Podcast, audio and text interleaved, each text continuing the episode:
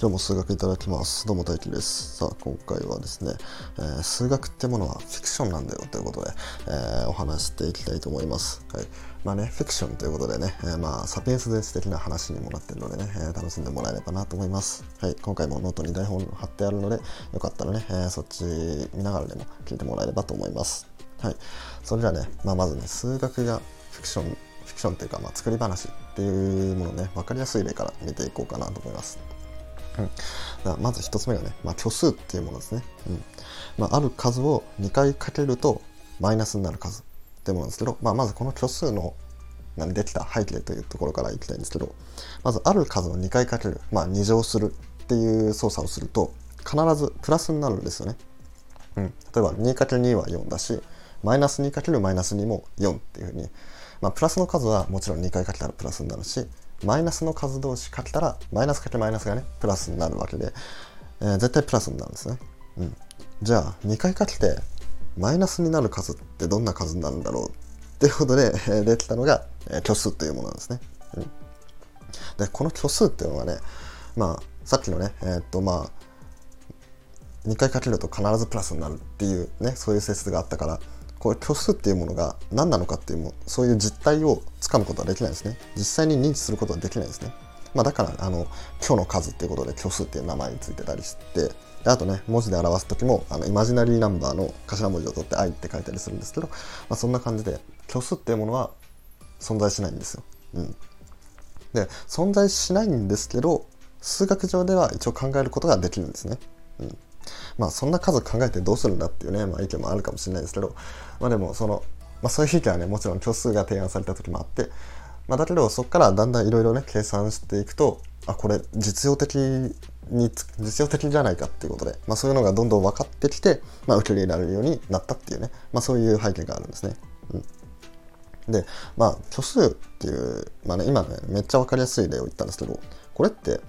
虚数だけじゃなくてマイナスの数とかも一緒じゃないですか。うん、もしあなたがあのプラスの数しか知らないっていう時にその マイナスっていう数があるよなんて言われても、うん、最初は抵抗感示すんじゃないでしょうか、まあ、さっきの虚数と同じような感じでね、うん。まあ、例えばマイナス2秒とか。マイナス3個とか、まあ、そんな風にマイナス何個とか言われてもこれが何を表してるのかも全然わかんないじゃないですか。わかんないじゃないですか、うん。まあ、そんな感じでえー、っとマイナスっていう数もこれも実態をね、えー、掴むことはねこれも難しいんですよ、うん、存在しないというか、うん、虚数と一緒で、えー、存在しないけど数学上では考え考えることができると、うん、でこれも虚数と一緒で、まあ、最初は抵抗感あったけど、まあ、だんだんね受け入れられたっていうそういう背景があるんですね、うん、じゃあ他の数字はどうなのかっていうのを考えていくと、まあ、そういうふうに考えていくと0っていうものももうよくわかんないですよね。0って何もないっていうものを表すゼロなんで何もないものを表すってどうやってやるのっていうふうになったりとかあともうもっと、えー、いくと2分の1とか半分半分って何の半分なんだろうっていうのもあると思うし 2分の1っていうのも分かんないしもっと無理数の π とかあのいうのもなんだそれと。小数でその無限に続いてもループもしないなんだその数と、まあ、これもね、まあ、実態としてはつかむことはできないと。うん、っていうふうに、まあ、どんどんね考えていくとそんなものも、うん、ちゃんと考えちゃんとなんだろう実態をつかもうと思うと難しいんじゃないですか。うん、って感じで、まあ、123とかね、まあ、じゃあこれは存在するでしょっていうふうにね あの思うかもしれないですけどこれも考えていくと表すことできないんじゃないかっていうふうに思うんですね。うん、例えばなんですけど、えっとまあ、全然関係ない話なんですけど、えっと、車ってちゃんと実態ありますよね。車って何ですかって言ったらまあ、車を持ってこればいいわけですからこれが車ですって説明すればいいわけですね。うん、で他にもなんか机とか椅子とかまあ何でもいいんですけどベッドとかなんか何でもいいんですけど そういうものもちゃんと机って何ですかって言ったら机を持ってこればいいじゃないですか。椅子って何ですかって言ったら椅子を持ってこればいいじゃないですか、うん、じゃあ1って何ですかって言った時にその1っていうものを実際に持ってくることできますか？っていうことなんですね。実態つかめないっていうことは、まあ、そういうことなんで。うん、じゃあ例えば1っていうものを表現するときになんか石ころを1個持ってきて、えー、これを1個1とします。っていうふうに言ってもいやそれ1じゃなくて石だよっていうふうになるじゃないですか。うん、まあ何でもいいですけど石でもいいしボールでもいいんですけど、うん、まあ仮にもしこの石一つ石っていうものを1とした時にまあもしそれが、1だとしたら本当にそれって1なんですか？って思うんですよね。例えば、えー、2つに割ったら2にもなるし、うん、さらにもっと分けることもできるよねっていうふうになるしじゃあ原子まで分解すれば 1がちゃんとできるのかとか、まあ、それもあるしあと2つの石が合体することになって1個になるとそしたら2が1になるし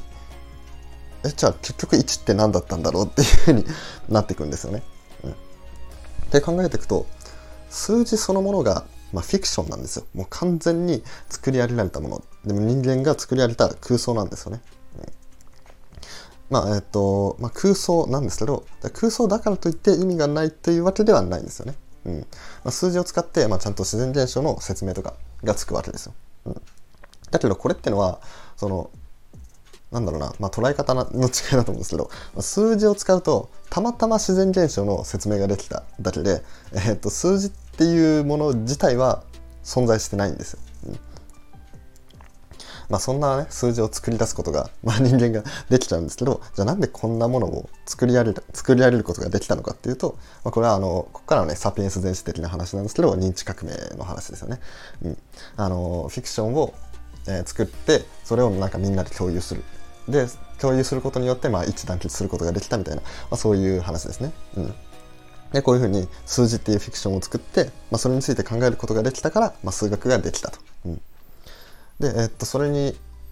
うんそれによる恩恵っていうものが、まあ、人間だけが数字を操って、まあ、自然界の理解を含めた深めたことで、まあ、地球上でこんなにも反映することができたっていうのがね、えー、ここら辺があのサピエンス電子との 関わりサピエンス電子っぽいところでもありますね。うん